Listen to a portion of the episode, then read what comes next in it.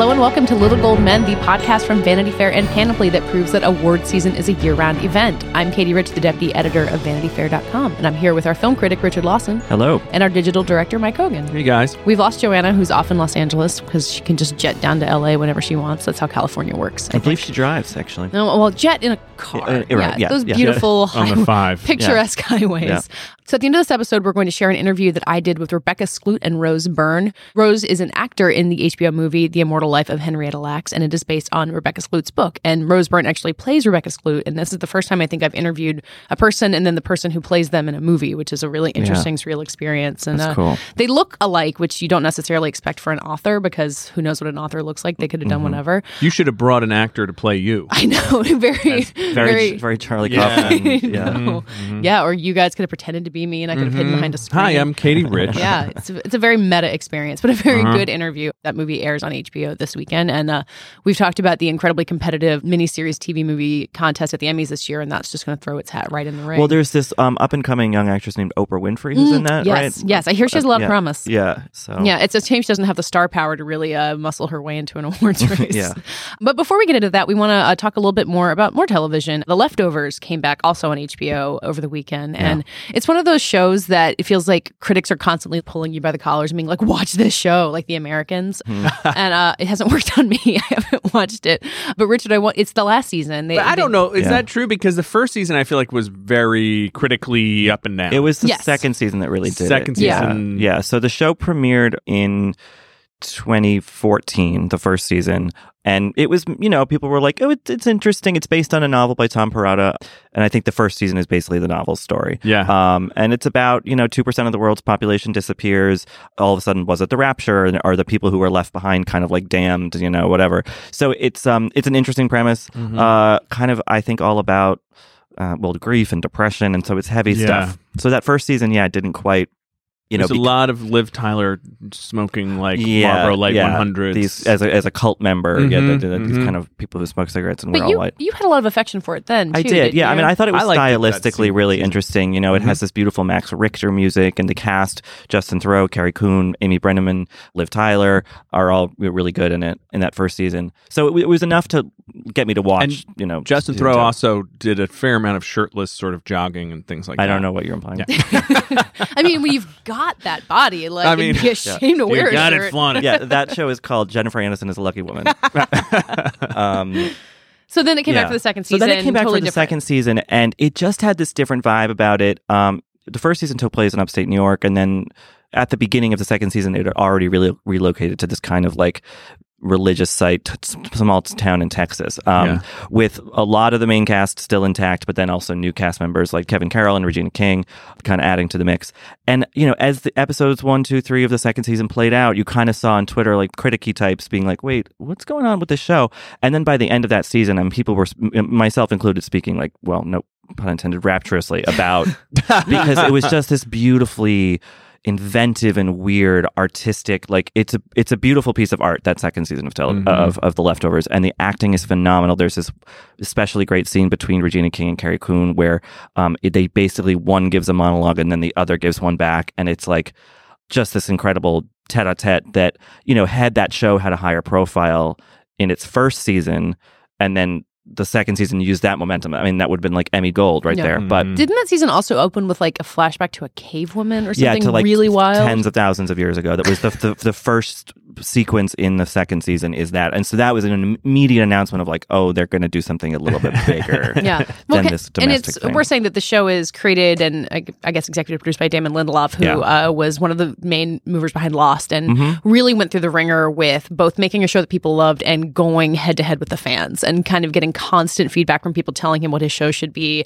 and really struggling with that to the point that he kind of quit Twitter for a while. And with the leftovers season one, there was all this negative feedback that it seems like it had an impact on him, and then somehow he came back for season two and now season three, galvanized and really able to do what he wants to do. Well, yeah. I mean, I think that you know, like I said, the that the fir- uh, my understanding, I haven't read the book, is that the first season of the show really kind of ends where the novel ends, Mm-hmm. and so then he and Tom Perrotta, who is credited as a co-creator on the show, just were like, okay, so where does this story go now? And it turns out it gets more expansive and a lot more kind of existential and um, metaphysical, and you know, I- you see a lot of what Damon Lindelof brought to Lost in this show, these kind of seemingly random asides that then actually turn out to be, you know, so they have some sort of grand significance later on, jumps back in time or forward in time in some cases, that worked really beautifully on Lost, but when on a 22 episode, you know, season, uh, you know, for over six seasons, like Lost got very cluttered and hard to kind of resolve. Mm-hmm. But with the leftovers, where it's a hard out after three seasons, this current season's on- the new one is only eight episodes. Like maybe this is where Lindelof's kind of, you know, erratic and sort of grandiose storytelling actually can work because he has these limits imposed upon him. I don't know. I'm hoping that that's the case. I've Mhm. seen seven of the eight episodes of season three, and I'm and it's very different than season two, but I'm into it. Well, isn't that what we keep learning with these new structures of television, like Big Little Lies or like The Leftovers? It's like when someone is given a limited amount of television and, and then free reign, they're able to do so much more. Like it makes me really intrigued for what's going to happen with Twin Peaks when it comes back, because David Sure. Lynch was working on network television in a basically different universe. And what can he do when he's got a more budget and you know eight episodes to play with? Yeah, I mean, I hope that people will go back and watch the seasons prior if they haven't already seen them, and then tune into season three. But I do want to say to the people who already have seen season two and loved it, just be prepared that it is. This is a different season of television. The tone is different. It's a lot more. It's a lot funnier. It's a lot more oh, antic. Oh, really? Yeah. I mean, it's still steeped in like really sad stuff, but like Yeah. it's kind of more of, a, of an adventure. Okay. They go to like the Australian outback and are kind of in search of something, and it's Really? it's um yeah. I mean, it has these kind of sad digressions, but like the main, it, it's a lot more plot heavy. I guess is what I'm trying to say. huh. Was- how about how about if you haven't watched the first two, can you just watch it? Oh, I think you would have no idea what was going on. Really? Yeah, Although I, I feel like I've been told confused. that I could start in season two if I you wanted could to. start in season two. Yeah, Okay, Yeah. I which think is so. where I was and just thinking just read jumping like in. a plot synopsis of season one. There would be a couple things that would be confusing, but but yeah. So my hope is that you know. A lot of times we've talked about the Emmys kind of running a year or two behind. Mhm. So my hope is that because season two is so revered, that even if season three isn't as good, that this show will pick up some accolades just based on the strength of season 2 Mhm. I mean, I think season three is good, but um, but you know, because Carrie Coon again is amazing. Amy Brenneman in season three just gives this incredible performance where it's like, where has she been for the past, you know, I don't know how long Yeah. since judging Amy or wherever. It's just like they find really cool things to do with really good actors. So Mhm. Well, you talked about that scene with Carrie Coon and Regina King, and Yeah. Regina King has won back-to-back Emmys for Yeah. American Crime. So you'd think that some not for leftovers. yeah. some Emmy glow could rub off on her, I and then would they hope done the so. same. I- Yeah. I don't think it works Yeah. that way, but it does seem like Carrie Coon is making her way with the kind of performance that Regina King had on a show that you know people were watching but not paying that much attention to. But like she just kind of pulled the spotlight to herself. So Mhm. maybe Carrie Coon could do the same thing. Yeah, I think this could be a big year for Carrie Coon. We've mentioned before because she has this in Fargo. So, um, and she seems like a great, like a good person, and you know, so I'm rooting. I'm rooting for. her. Yeah, we'll talk about Fargo next week when Joanna's back. So Yeah. she is uh, the resident Fargo. She absolutely is. uh, I'm, I have to write a review today of what I've seen of the the new season, and it's like. I, I wish that I had sort of Joanna's like intense fan knowledge. You know, I wish I was. It's armed not with just that. what have you done to Ewan McGregor, like written Right. a hundred Yeah, times. Have you seen Mike? Have you seen the shots of Ewan McGregor in the new season of Fargo? Oh no. He's got like a pot belly and like long hair with like a bald pad. He looks awful and almost recognizable, Really? unrecognizable. Yeah. But uh, you know, Interesting. I know it's. We'll get into it next week. and- Yeah, we'll talk yeah. about we'll talk about next week. Well, and also by next week, uh, we will have gotten to the backside of the Tribeca Film Festival, That's which right. kicks off here in New York. Uh, I guess today, as you're listening to this, it's in our neighborhood. It's you know It we're is, which neighbors of Tribeca. which is nice. yeah. Um, and Richard, as our film critic, you're the one who we send out to uh, bring back to us what's interesting that uh, Mike and I are too locked in the office to actually go see Mm-hmm. movies. So, what's that Tribeca that you're intrigued by? And saying that a lot of things that premiere Tribeca will show up on VOD in shortly Uh-huh. Or in theaters. So, you know, things that are in Tribeca now will likely be available everywhere or close to everywhere pretty soon. Yeah, I mean, Tribeca is an, an interesting festival. I think we talked about this last year that it's a little bit sort of trying to still find its identity. It's only 16 years old, which is, you know, about a third of the age of Sundance, a little less than that. You Cannes, know, Cannes turning 70 this year. right, Cannes is 70, you know, so actually, no, right, Sundance is about 30 years old, so so half the age. But, you know, I think one thing that Tribeca has focused on recently very smartly is documentaries. Mhm. And so there's a lot of good stuff or seemingly good stuff coming up in that front. I'm most excited personally for Whitney, Can I Be Me, a, a documentary about Whitney Houston. I think, you know, that's a fascinating and tragic, but also at times joyous story about one of the best singers of the last, you know, Who did they long. get the participation of? Because her family is so all over the place. You know, I'm not actually sure, which is one thing that makes me more curious. I actually Yeah. don't really know much about it. Yeah. Um, so I don't know whether it's going to be a really deep dive or, or if it's going to be kind of testimonial from people who worked with her or or whatnot. So I'm really curious about that. There's also a Clive Davis documentary, so there's a lot, lot of music stuff happening. Yeah, and that's the opening night, Clive Davis. That is so. Yeah. Uh, they're they're kind of really touting that. They're going to do a big concert. I think Aretha Franklin's performing. Earth, Wind, and Fire. I think is performing. Like it's a really big Wow. kind of an event, which is a good kickoff for the festival. You know? Yeah. And then there's this documentary that I'm not really sure why anyone would watch it called I Am Heath Ledger about him. I mean, you know, it's an interesting story, but again, like, oof. Yeah, Heath Ledger and Whitney Houston in one film festival. That's Yeah. uh, a lot of that's- tragic that's, deaths. That could be an intense double bill. I am Heath Ledger. Yeah.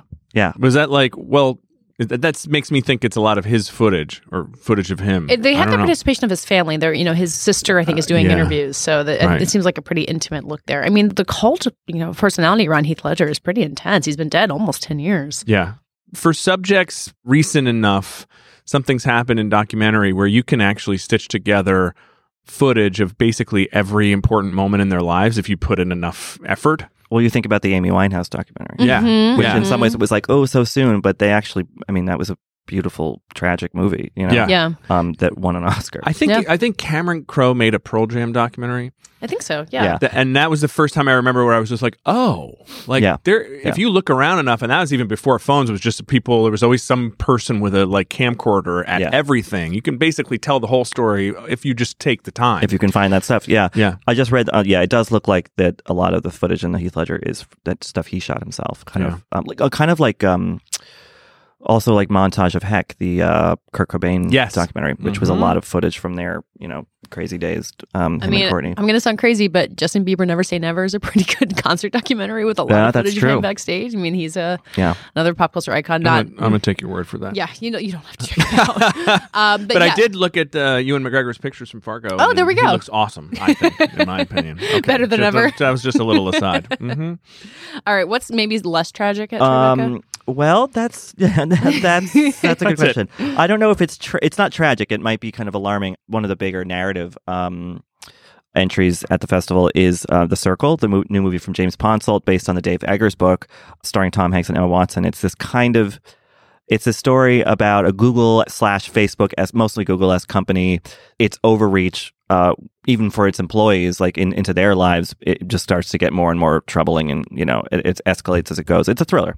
And when I read the book a few years ago, I saw you know my my dad had recommended it to me, saying like, oh, you know this gets a lot right, and I was like, oh, you're just being an alarmist old man. And I read the book and I was like, yeah, this is all. And now it's kind of like a lot of this has come to pass mm. in the, in just mm-hmm. a few years. So it's all about kind of surveillance and like what you share willingly with the world and and the internet and who owns that information, and that could be interesting. The circle looks so good on paper, and I hate to be that person that says release date is everything, but it makes me wonder that it's coming out in the spring. He's premiering Yeah. Tribeca Yep. and opening about like a week or two Yeah. later.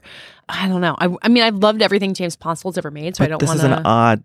It's an odd choice for him. Yeah. I mean, th- his last movie was the wonderful um, The end of the tour. The End of the Tour with uh, Jason Segel. Former guest on Little Gold Men. That's exactly right. And it's this is such a weird tonal. I mean, I guess working on a movie about David Foster Wallace and then adapting a book by Dave Eggers. Yep. Like that's a there's a commonality. Clear line there. Boy There. literature. Into Yeah. Gen X, Gen Yeah. X uh, geniuses. Yeah. Right. Literary geniuses. I mean, I am excited to see John Boyega in not a Star Wars movie because he kind Yeah. of had his big breakthrough. I mean, he was amazing in Attack the Block like five years ago, but now he's very famous as Finn. So I am hoping for good things from him there. And a, an Oscar connection um, also in the movie is young Ellar Coltrane from Boyhood, Oh. who we watched grow up. Yeah. Yay. Love Ellen yeah, so we'll Coltrane. see how he does in that. You know, I'm also curious. Like, it's 2017, and the movies still have a hard time talking about the internet. You know, or Yeah. or, or showing it in any sort of compelling way. I Um, saw The Fifth Estate. I know what you're talking Oh. about. yeah, I mean, the Fifth Estate looked like something from like 1994. It was like, what is this? So, I mean, I think that like obviously, Well, the you know, in fairness, the Soviet propaganda ministers requested a lot of changes on that. Mm, that's oh, true. that's, right. fair. Of course, Yeah. yeah, a lot of notes. yeah. yeah, yeah. Um, so past that, you know, then we get into some kind of more eclectic territory because uh, you know that's kind of the nature of this festival. I'm really curious about two potential comebacky kind of things. One is which a, a movie called Love After Love with Andie MacDowell, who plays a kind of newly widowed woman. You know, Andie MacDowell has been doing a cable television show for a few years, something Cove, I think, but she hasn't really been doing a lot of movies. So this could, Yeah. uh, except for excuse me, Magic Mike XX, Which she was great in. she Thank you was for really good in that. me. Um, Cedar Cove. Cedar Cove, yes, thank you. On the Hallmark Channel, I believe. IMDb is not revealing Yeah. that information. Um, so that could be interesting just to see her in like a little indie drama. You know, I Yeah. that's we have not seen her in that vein in a long time. And then we have Dog Years with Burt Reynolds. Uh, Burt Reynolds. yeah, about a former movie star who Wow. is getting ready to get a Lifetime Achievement Award. So, you know, Burt Reynolds is somebody who has had a comeback already when he was in Boogie Nights and got an Oscar nomination and didn't win, but and did not take it well from as the GIF No. evidence proves. no, he did not. And then he kind of went away again after doing a couple other movies. But now this, I don't know, this could be another thing. It's again talking about meta. This feels very meta, you know. yeah. There was a great feature on him in Vanity Fair a couple years ago. I'm trying to look up the exact date. November of 2015. Burt Reynolds isn't broke, but he's got a few regrets. So if you want kind of the update for the context of a comeback vehicle for him, it's a good read. Read that, then go see this movie, or or wait for it to be on demand or where- wherever. It's yeah, gonna be. yeah. Obviously, you want to see movies in theaters, but Yeah. kind of the uh, the interesting way that festivals have been going is if it's not Manchester by the Sea, that a lot of these movies will wind up on VOD, like uh, the Sundance Audience or a Jury Award winner. I don't feel at home in this world anymore. Like it's on Netflix now. It's on Netflix Yeah. now. That's right.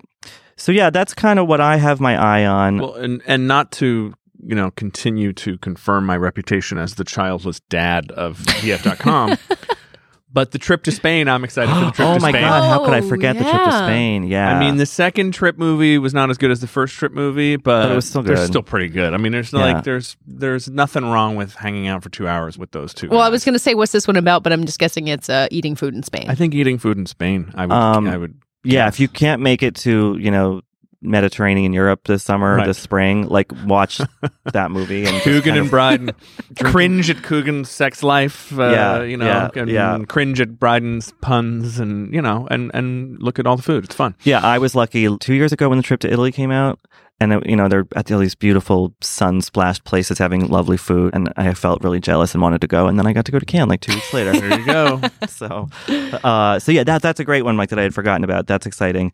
Um, and then they're also doing a kind of special screening with a panel for, have you guys heard of these movies? The Godfather and the Godfather Part Two? I don't know. Mm. No. Yeah. Yeah. yeah, they got a couple Um, of Italians in them. Yeah, yeah. Well, anyway, so Robert De Niro obviously is one of the founders of the festival, and so they're doing a retrospective on those two films. I love how they left out three too. They're just like They're like, yeah, we're not "Mm, gonna." Even we know Yeah. that that yeah, wasn't yeah, because like De Niro's not in one either, so it's not, they're, Right. not like they're doing the Yeah. De Niro ones. And, and, Andy, Just like- Andy Garcia was waiting by the phone. Yeah. no, no, sorry, dude. well, they're showing both movies back to back, right? So you can Yeah. just watch one and two. That, that would be a really good. I mean, it's, quite a- long. You're in theater it's a long six time. hour just imagine just like focusing and being immersed Yep. in that world for so long. But seeing it on a big screen would be fun. I mean, I you know I don't do a lot of that kind of like when they revive things. But I went to a at Lincoln Center. They're doing a retrospective on the Steadicam earlier this year, and I went to see The Shining on the big screen, which I'd never seen. yeah. So you know, if you get the opportunity, it can be Yeah. really cool. Yeah. Um, and I heard yeah. Brando's going to come in as a hologram for the Q and A. Oh, great! Yeah. Yeah, No. because he he recorded hours and hours of hologram footage of himself when he was filming Dr. Moreau. probably did. yeah, I am Marlon Brando. That documentary's on its way. Francis Ford Coppola.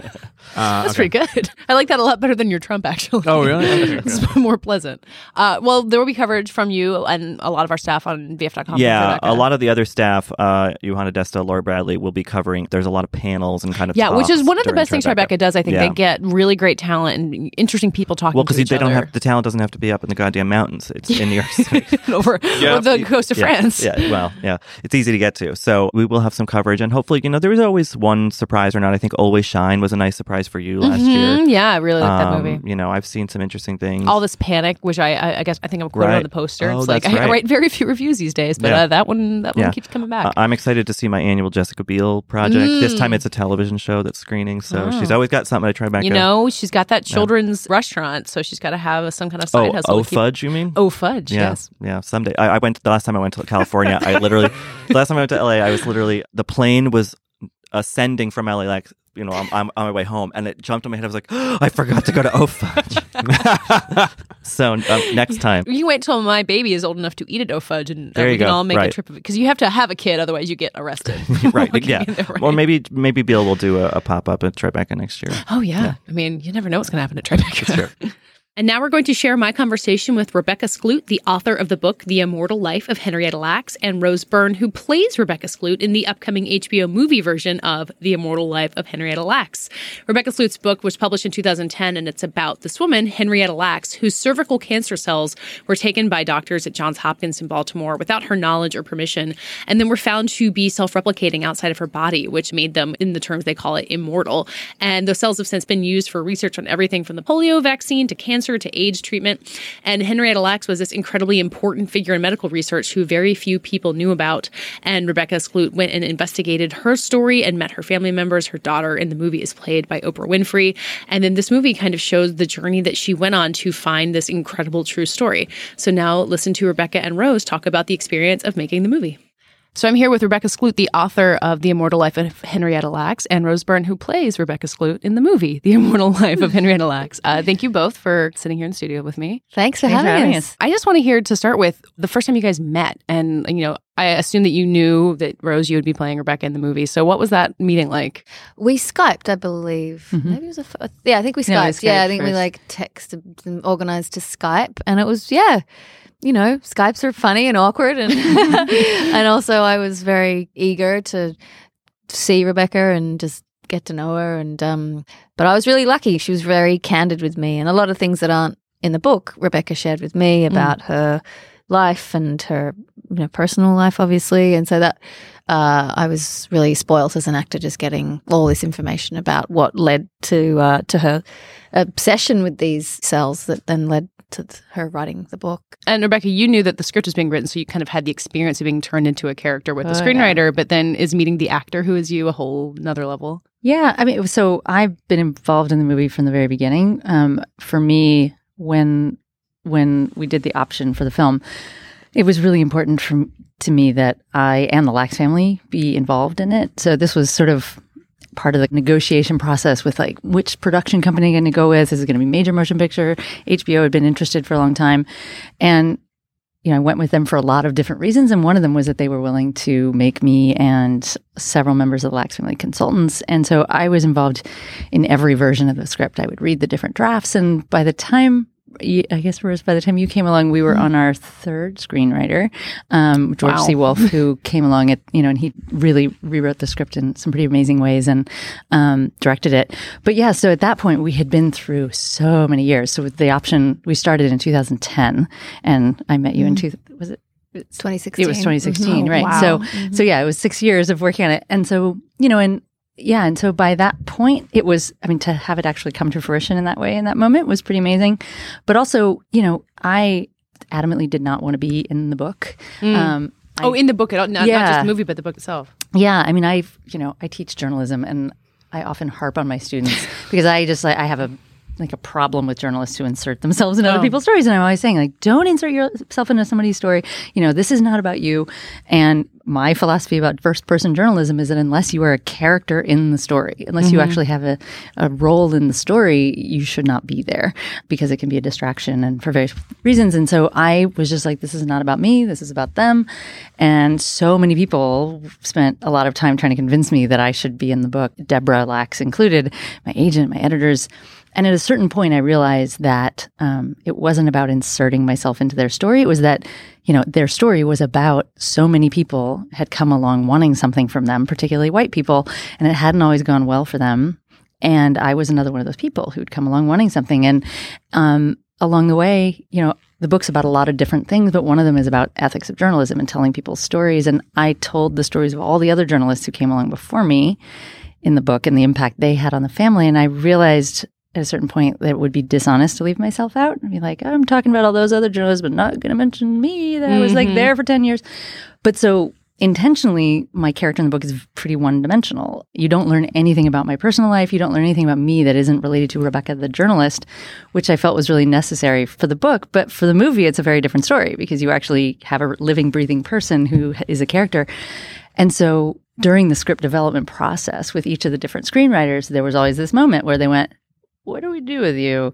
Like, what's your narrative arc and who are you and how do you do this? And so I'd been through this and sometimes they would invent a narrative arc. And I was like, nope, that doesn't. Did you have a romance at any point? There was potentially maybe a, not a romance, but there was there was insinuation about some things maybe that had happened with some of my editors, and I was like, eh, eh. that's that's Those not are also real people. right. Well, no, yeah, no, but these were like ma- made up editors. But Yeah. that idea of like, you know, no, I definitely didn't didn't use my feminine wiles to make this happen in any way. But so I'd been through that, you know, in various ways, you know, and so George and I had talked about it, and he really wanted to stick with the facts, which is what I, I very much wanted too. But so, you know, when Rose came along and we met, it was sort of a relief. It, it was not sort of, a, it really was a relief because it was like, okay, now we can actually, we can talk about all the things that aren't in the movie, mm-hmm. you know, the things that actually can make this the character a fully fleshed out character. And I could say, you know, here's what the real Rebecca Skloot wants the, the movie Rebecca Skloot to sort of reflect. And that meant the world to me. And, you know, Rose just really dove into that and she, you know, listened to all my tapes with a lot of my audio tapes from my reporting days. And it was, it was exciting. It was so weird. I mean, it is a very weird experience for, I think for both of us, like for, to meet the person who's going to play you, but also to meet the person you're going to play. Like it is a really unusual situation. And, mm. um, so yeah, it was exciting. Yeah. Mm, mm. Have you played living real people before? I At least- played a, I had a supporting role in Marie Antoinette, Sofia Coppola's movie about mm-hmm. 10 years ago. And I played Duchess de Polignac, who was a real person, but obviously Yeah. had long since passed away. No Um, Skyping. yeah, no Skyping with uh, Duchess, the Duchess. Although she looked like a good time, so Yeah, it's a shame she wasn't around. She was a real party girl. Um, Sofia was like, "Think of Kate Moss," and I was like, "Okay, I got it, I got it." Um, fun. and uh, so no, so the answer is no. You know, I've definitely been inspired by people in my life with certain characters I've Yeah. played, but uh, it's a whole different story when they're when the person's actually there. What I like about the way you play her, Rebecca in the movie is that you you know we know the book exists, we know that she had this successful journalistic effort, but in the very beginning it's really awkward, and you have like you know mm-hmm. being dropped off in an alley and not knowing where to go, and like you know, and, and th- th- this clear kind of discomfort as the white woman who's there and the journalist, and I and mm-hmm. like that you kind of put that in there, even though you have the real Rebecca right there as a very professional, competent journalist. Is that mm. is that hard to kind of add that humor in there and that sense that like it wasn't all smooth sailing at the beginning? No, well, I hope. I mean, we. It's so unusual this story because it is such two really unique perspectives on an experience, which is of a young, naive white journalist, female, and then an older African American woman from Baltimore. Like it's a very unique story about this incredible thing and tragic thing that happened to her and this thing that she's obsessed with.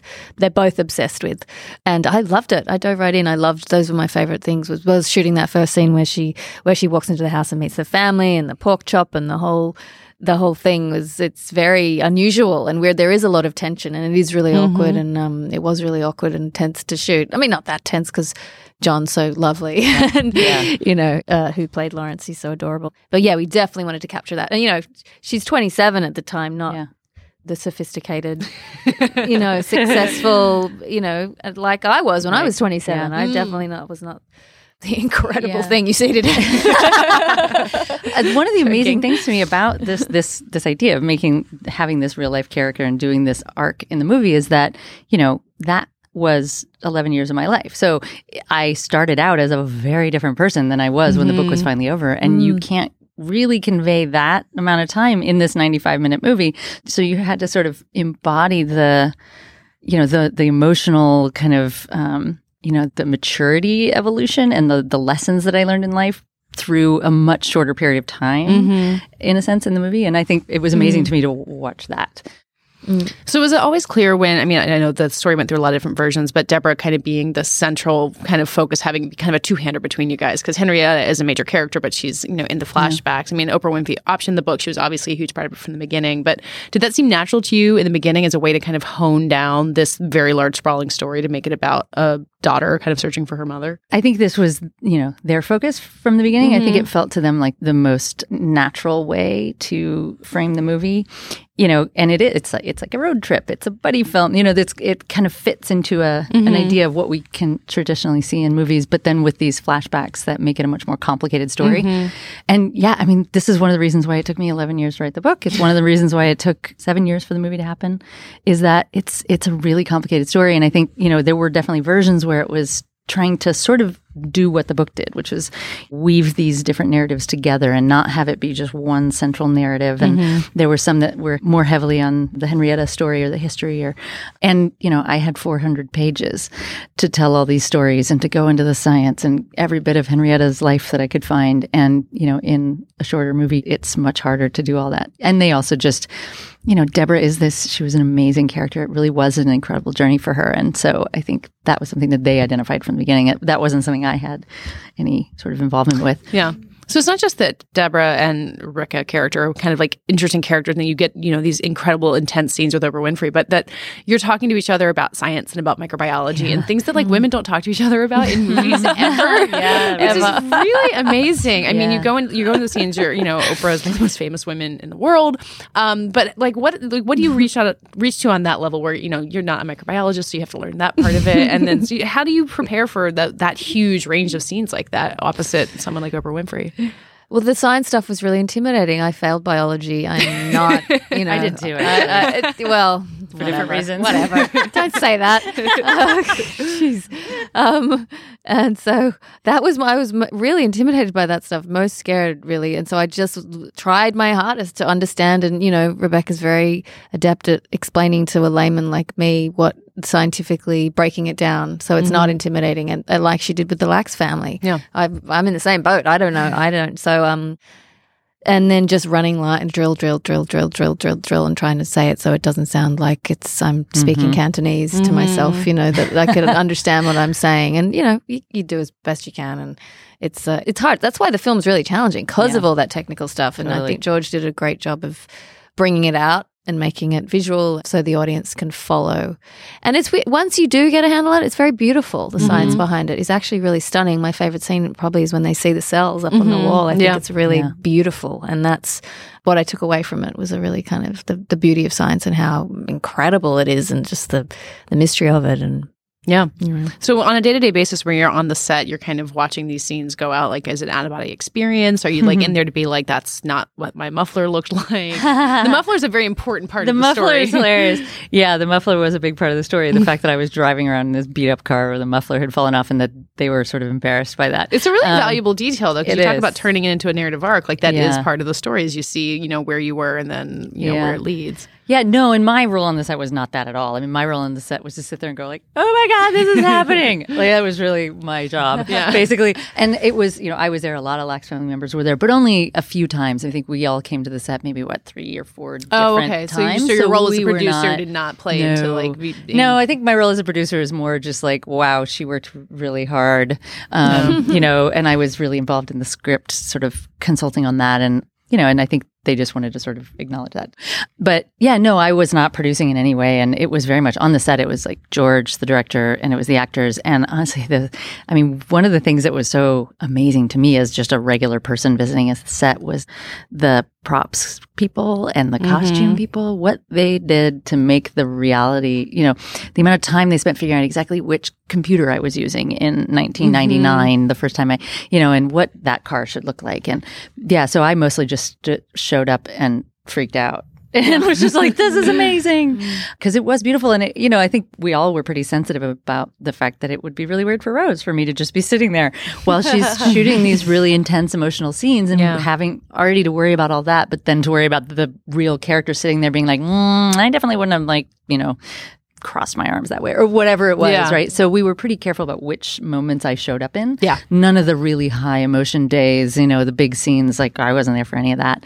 But yeah, it was, uh, you know, to see someone else play you is the most amazing. It's one of the most amazing things I think you could sort of see happen to, and but not just to play me, but the whole thing. I mean, there was this one day I have a little cameo in the movie. I'm I'm the nurse that in 1950 goes and gets Henrietta from the waiting room and takes her back ah. to her first appointment, which is this kind of meta amazing thing for me.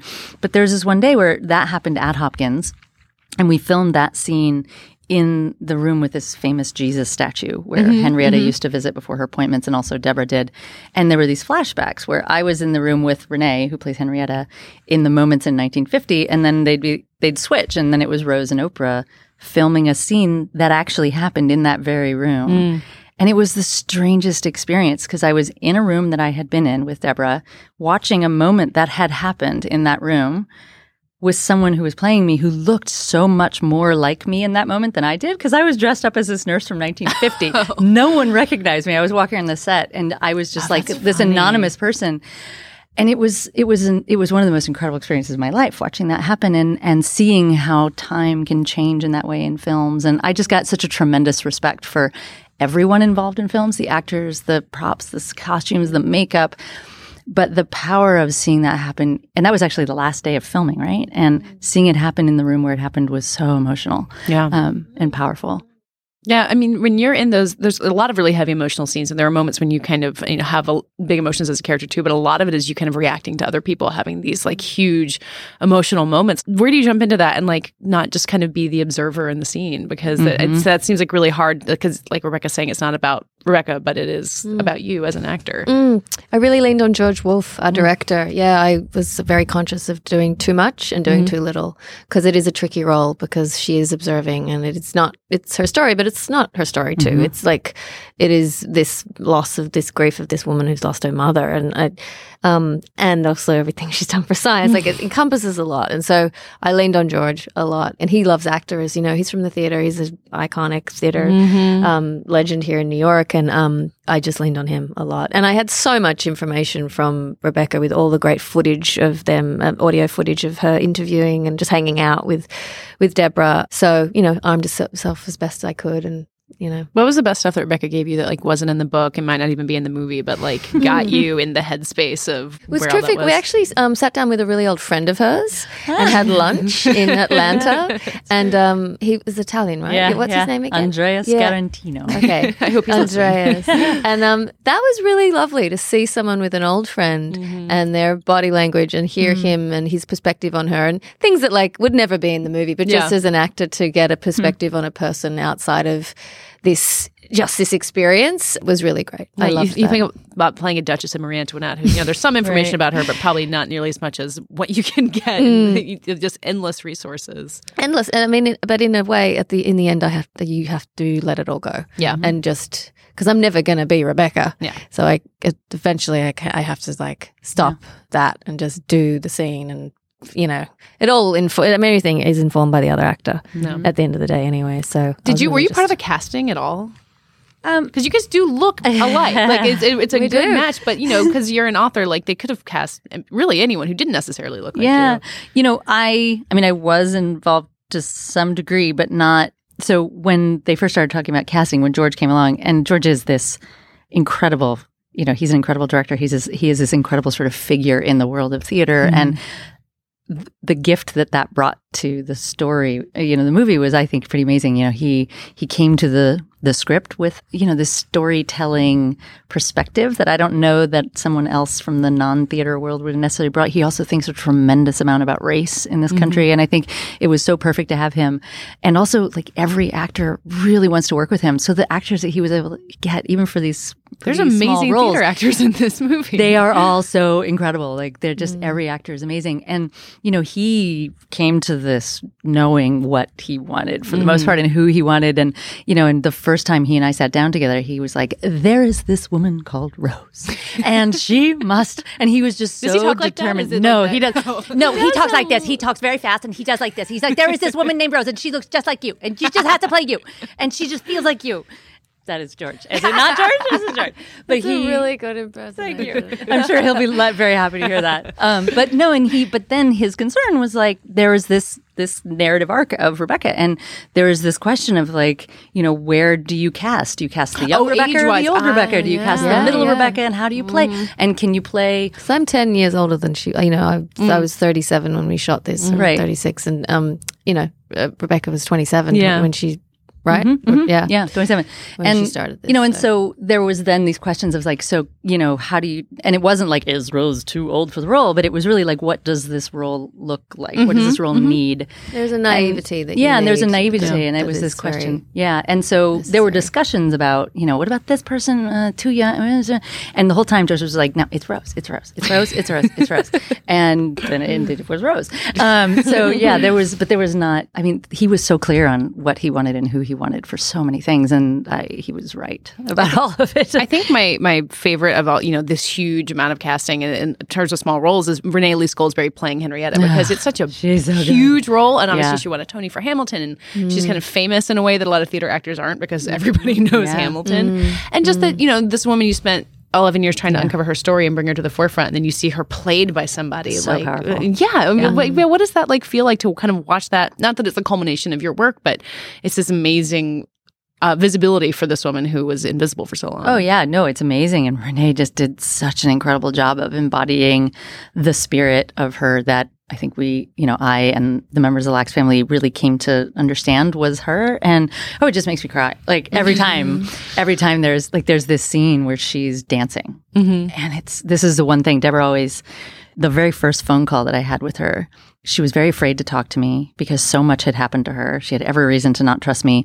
But she also said, you know, I would love it if a book would be written about my mother because then the world would know who she was and the incredible contribution she made to science. And she's like, and then maybe I'll know who she was because she was two when her mom mm-hmm. died. And she, first phone call, she said, you know, like, what was her favorite color? And did she like to dance? I want to know those things. And part of getting her to trust me was finding the answers to those mm-hmm. and bringing them back to her. not saying, just "Look, about going into science, but talking about no, who she it was is as a about person. Henrietta Yeah, for yeah. sure, and both of them, but very much for Deborah. It was about you know initially about Henrietta. So the first questions that I sought to answer in order to win Deborah's trust were: Did she like to dance? What was her favorite color? And her favorite color is red, and she loved to dance. She would actually sneak out of the house sometimes with her best friend and go dancing. And that scene of Renee dancing in this juke joint in this red dress. I mean, I'm getting goosebumps just talking about it. It is so gorgeous, and her the way she performed that was so powerful. And in that, this is one of those things we talk a lot about, you know, what a book can do that a movie can't because there's so much more space, but movies can do things that books can't. Mm-hmm. And that moment and a lot of those moments, like she just embodied her in this beautiful way and the joy with which she was dancing and the time period it captured and the fact that in that one little split second moment, that was like 50 years of Deborah's life. She wanted to know did that happen, mm-hmm. right? And like what did that look mm-hmm. like? Mm. And yeah, there was just there's nothing that can compare to the experience of seeing that come to life on the screen and and yeah, every time I I I cry. Like I can't not cry when I see that scene. It's just so beautiful. I grin, I laugh, I cry. It's all the cliches, but it's like it's all really true. Yeah, and I'm mm. sure you wish Deborah. Could Oh see my it. god. Yeah, that's Yeah. the greatest heartbreak about all this is that she mm. hasn't she's not here to Yeah. watch it.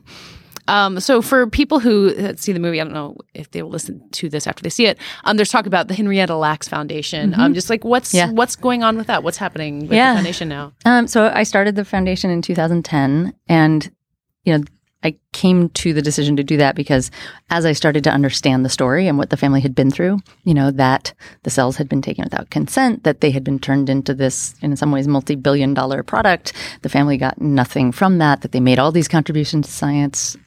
Everyone in the world benefited and the family suffered a lot. Like all of those things, the more I learned about that, I just said, I don't want to be another person who came along and potentially benefited from that without doing something in return. So Deborah and I had talked about this, and I said, you know, I can't pay you for your story because A, I have no money, I'm broke, and I paid for this with credit cards and student loans. And, but you know, if the book ever comes out and if it gets published, I want to start this foundation. So the mission of the foundation in broad the broad mission is to help people who made important contributions to science without their consent. So members of the Lacks family are eligible, and so are the descendants of the Tuskegee syphilis studies men and a lot of other people, more than we would like to sort of acknowledged in the world that we've we, there's a large population of people that qualify. And so to date, we've given out I think it's like 56 grants to members of just the Lacks family um, for education, everything from private high school, undergrad, trade school, graduate school. One of her great granddaughters just got her RN. It helps with medical expenses and various other sort of emergency needs. We've given some education grants to the Tuskegee syphilis studies descendants, um, and my hope is that this movie will help spread the word about that, and that you know some money from the film went into there and my royalties. But my hope is that it will become much bigger than I could ever possibly make it by myself, and that it will sort of live on like the HeLa cells and help people, including her family, for a long time to come. Congratulations on that. Thank you. Uh, I guess one last question for both of you. Having worked with Oprah, who is a kind of more of an icon than a person to so many people, uh, what do you guys know about her, having worked with her, that is not evident to the rest of us? What blessing have you gotten from her presence? She's a considered person. That's what I took away. She really does practice what she preaches. I think she's very meditative on things. She's not an impulsive person in that sense. She's fun and things, but uh, she's quite, you know, considered, I think, and um, wickedly smart and funny. And, you know, she was quite reserved when we were shooting. She really was conserving her energy. I, so, I think I I'd have to ask her, but I respect her process of what she was trying to, because she had a lot on, she physically and emotionally, spiritually, what she had to do was, it was a lot. So I totally respect that of kind of just conserving herself. But, um, yeah, she's a very Yeah. considered meditative person. Yeah. I would, I would take away. And she also tells a great story. She's a great raconteur. Oh, Occasionally, totally. she'd tell me a great story in the trailer, and I'd just Well, be and she like, knows "Oh everyone my in the god!" world, I know so- she'd tell me like a- Yeah. an Obama story, like some great Obama, and I'd be like, I think they're literally on vacation, like right now, or they Yeah. were recently. and yeah, like amazing. You know, Yeah. just be like, oh, that's right, that's yeah. right. I forget. You Yeah. know, Obama. yeah, right. I think one of the things that I took from my time with her was, I guess there were, there were two things that really stood out for me. And one was how I saw Oprah, the actor, I mean, you did too, who is very different from Oprah, the, the television celebrity personality, right? You know, and it was an amazing moment to watch her sit down for the first time with the Lacks family. We had this moment, and Rose was there mm. when she sat in the room with, I think it was like four or five of Deborah's closest family members to talk about Deborah as a character. Mm-hmm. Just this was Oprah, the actor, talking to people who knew her character. And she walked in and she sat down and she said, I am terrified to do this. This is, you know, a- really complicated role.